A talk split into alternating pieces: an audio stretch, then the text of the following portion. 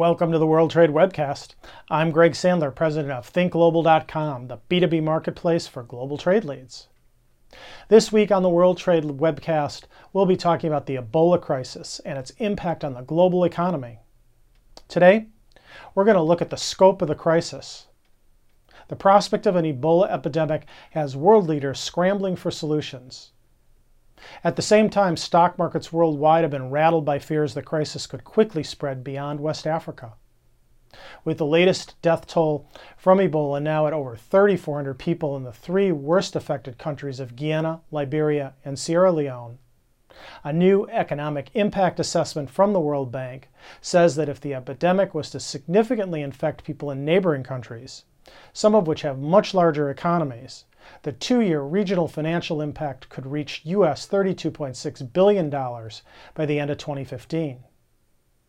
The World Bank Group report notes that as it's far from certain that the epidemic will be fully contained by December 2014, and in light of the considerable uncertainty about its future trajectory, two alternative scenarios are used to estimate the medium term impact of the epidemic, extending to the end of calendar year 2015.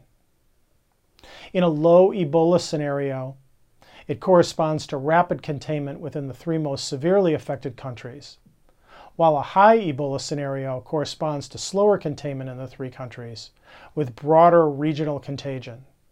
According to the World Bank Group's economic analysis, the economic impacts of Ebola are already very serious in the three core countries, particularly Liberia and Sierra Leone, and could become catastrophic under a slow containment high Ebola scenario. In broader regional terms, the economic impact could be limited if immediate national and international action stop the epidemic and alleviate the so called aversion behavior or fear factor that's causing neighboring countries to close their borders and airlines and other regional and international companies to suspend their commercial activities in the three worst affected countries. The successful containment of Ebola in Nigeria and Senegal so far is evidence that this is possible, given the existing health system capacity and a resolute policy response. Please join us tomorrow for an overview of the World Bank report on the Ebola crisis.